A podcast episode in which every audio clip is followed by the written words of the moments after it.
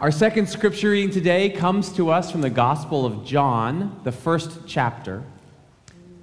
It's from verses 1 to 13, so listen again for God's word to you this day.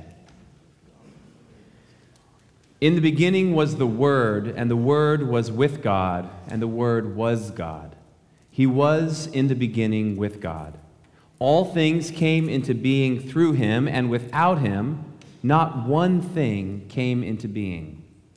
What has come into being in him was life, and the life was the light of all people. The light shines in the darkness, and the darkness did not overtake it. There was a man sent from God whose name was John. He came as a witness to testify to the light, so that all might believe through him. He himself was not the light, but he came to testify to the light. The true light, which enlightens everyone, was coming into the world. He was in the world, and the world came into being through him, yet the world did not know him. He came to what was his own, and his own people did not accept him. But to all who received him, who believed in his name, he gave power to become children of God, who were born not of blood, or of the will of the flesh, or of the will of man, but of God. This is the word of the Lord. Thanks be to God. Well, good morning once again. It's really great to be with you and to see you all today on this festive and full first Sunday in Advent. Um, I was away for a couple of Sundays, so it really feels good to be back. I want to say hi to those worshiping online uh, at home on Facebook Live or YouTube, those listening to the sermon podcast later in the week. I want to thank Pastor Erica uh, for two Sundays ago preaching, and Pastor Jack last Sunday uh, here preaching. Both of them are a blessing to our church and also to me to get some time away, knowing that um, you all are well covered and well loved. So thank you. At one point while I was away, I was on a beach and people were coming by selling things. Have you been there before? People, mm-hmm. And uh, one guy came by, came up with a big basket of donuts. And these were really good looking donuts. They were frosted and they had sprinkles and they had every kind of flavor in there. They looked really good. But the vendor didn't come up and say, Donuts, donuts for sale. Um, and he didn't, he didn't try and fool us. You know, he didn't try and give us some fake benefits like diet food, it's good for you. He didn't say that either. This guy came by with his full basket of donuts and he said, calories, calories. And I kind of appreciated that about him, you know? Truth in advertising. He really cut to the heart of the matter. He said, This is what these really are.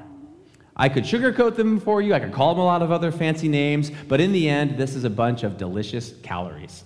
And he got down, he dug down to the truth about what donuts really are.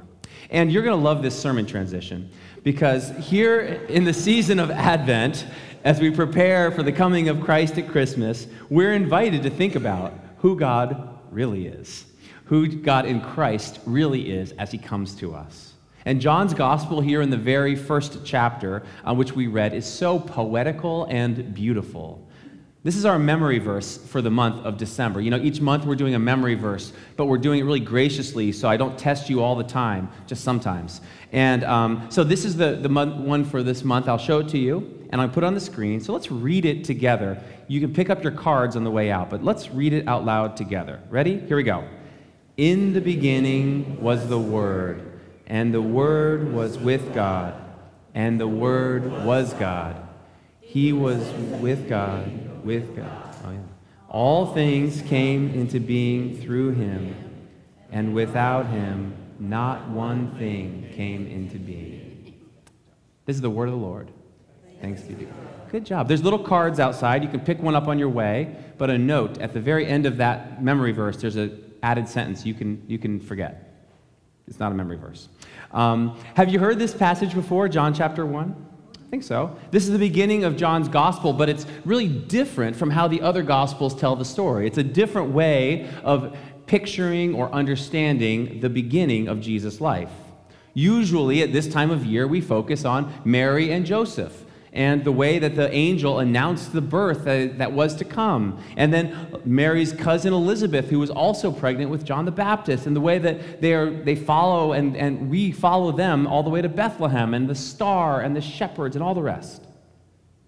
But this version of the story, this gospel version of that same story, it goes deeper. It says, In the beginning, in the very beginning, before the beginning, the Word was God and was with God. And this word, the word word, refers to Jesus. Jesus was with God. Jesus was is God. So Jesus was this eternal word that was with God way back. He doesn't become God, he is God with us. He is Emmanuel. In fact, John, the way that John writes this part, it's meant to call to mind that Genesis passage, which says, In the beginning, when God created the heavens and the earth. And here we have it, in the beginning was the Word. The Word was with God, the Word was God. In the fourth century, which was like in the year 325, 325, some of the early Christians tried to write down something about these two verses and what it meant that Jesus was with God in the beginning, that Jesus had always been with God. And so um, you might know this, um, this creed. It comes to us from the Nicene Creed. You might have memorized it as a child. Here's what it says listen. It says, I believe in one God, the Father Almighty, maker of heaven and earth and in all things visible and invisible, and in one Lord, Jesus Christ, the only begotten Son of God, begotten of the Father before all worlds, God of God, light of light, very God of very God, begotten, not made, being of one substance with the Father, by whom all things were made. This creed is saying that Jesus is the Son of God and is the very substance with God. God of God, light of light, very God of very God. You eat the donut and you say, that's really just calories. You meet Jesus and you say, this is really God. Why does this matter? It, it, matters because it tells us something about who God is and what God has done in coming to us at Christmas. Here it is God doesn't stay far away. God doesn't stay distant from you or me. God doesn't keep away from the problems and troubles and worries of this world. Instead, we, we've come to know a God who comes near to us, who promises to be with us. It's in the nature of God. So, Jesus coming is an expression of God's love for the world, coming near to us. Psalm 34 says this God is near to the brokenhearted and saves the crushed in spirit. But I thought I should say, God is near to those whose lives are perfect, you know? Or God is near to those who have solved all of their own problems. Or God is near to those whose children are well behaved. Wouldn't that be nice? Well, no. God is near to those who got all of their Christmas shopping done early, but who also resisted the spirit of Black Friday shopping deals. God is near to those who have perfect attendance records at church. God is ne- who is God near to? According to the scripture, God is near to the brokenhearted ones. God is near to those who suffer.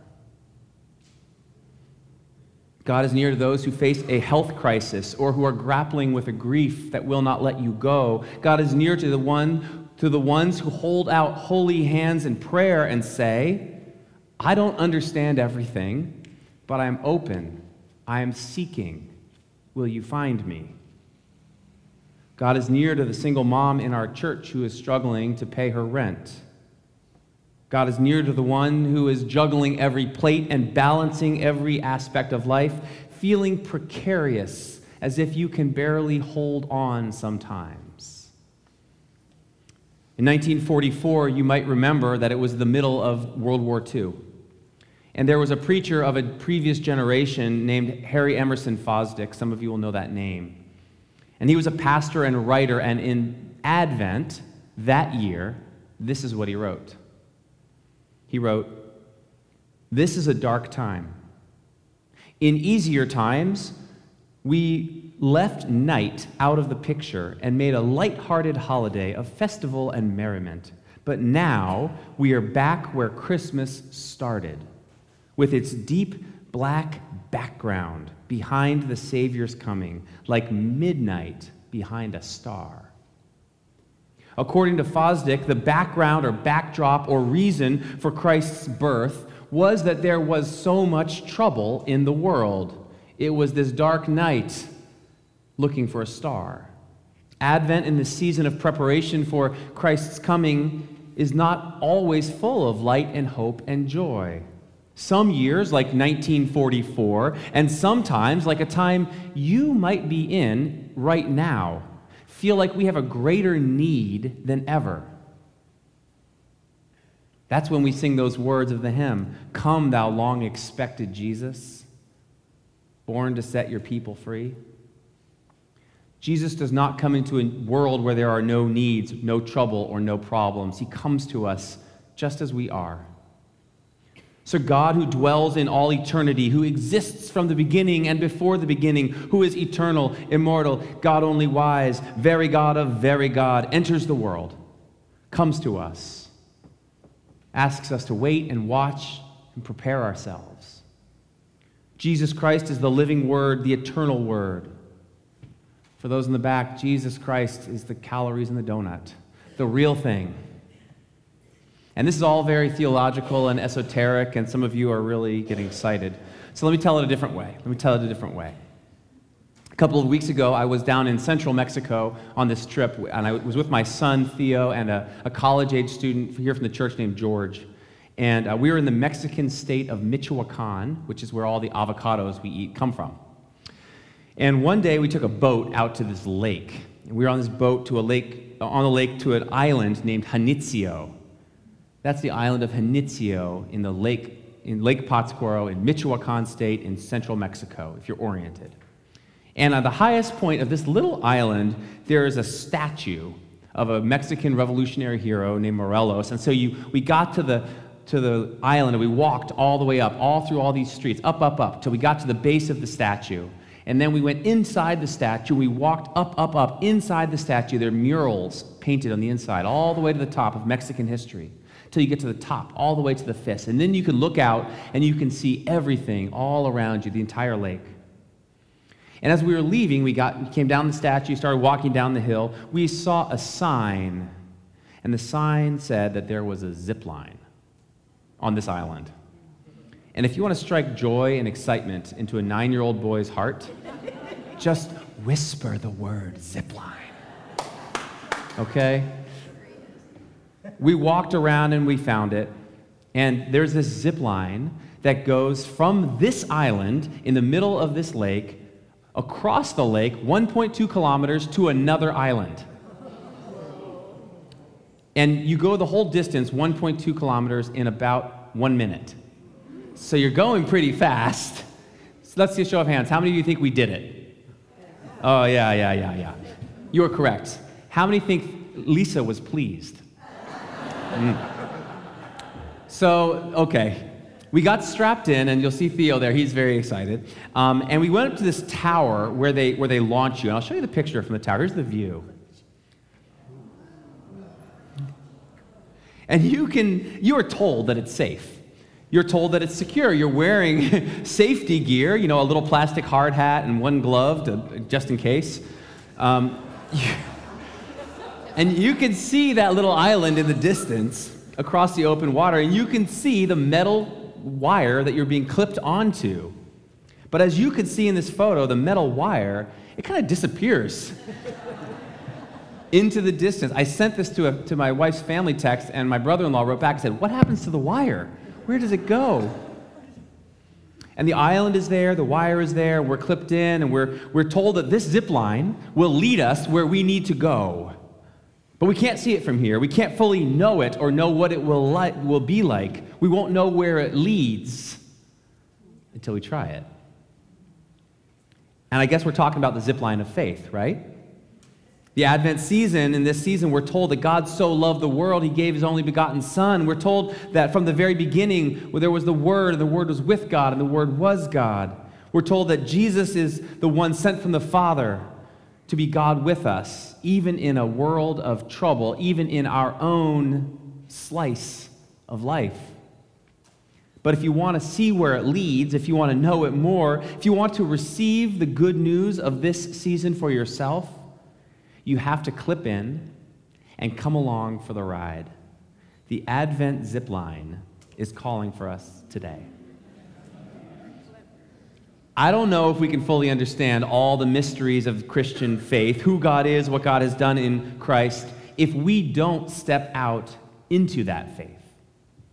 Christian faith and following Jesus is not just about head knowledge and what we know, or memorizing the Nicene Creed, or getting it exactly right in that sense. But Christian faith, the kind that we're trying to talk about together and learn about together, it's a lived experience. It's something that we practice together week by week. It's something that we experience together. And today's a great introduction to that kind of an Advent season where there's a zip line running through it because we've already been part of a baptism for a little baby. We've experienced it together. And in a moment, we're going we're going to share communion. And these are two of, of the sacraments of our faith. And the word sacrament, it just means a holy mystery. That's what a sacrament is the holy mystery. You can never fully understand it, but you've got to experience it. So I wonder for you how God will show up for you this season. I wonder how you will get to know a little bit more of who Christ is in your life in these days. I wonder if you will have your spiritual eyes open, your heart prepared, and your hands ready to follow where Christ will lead you.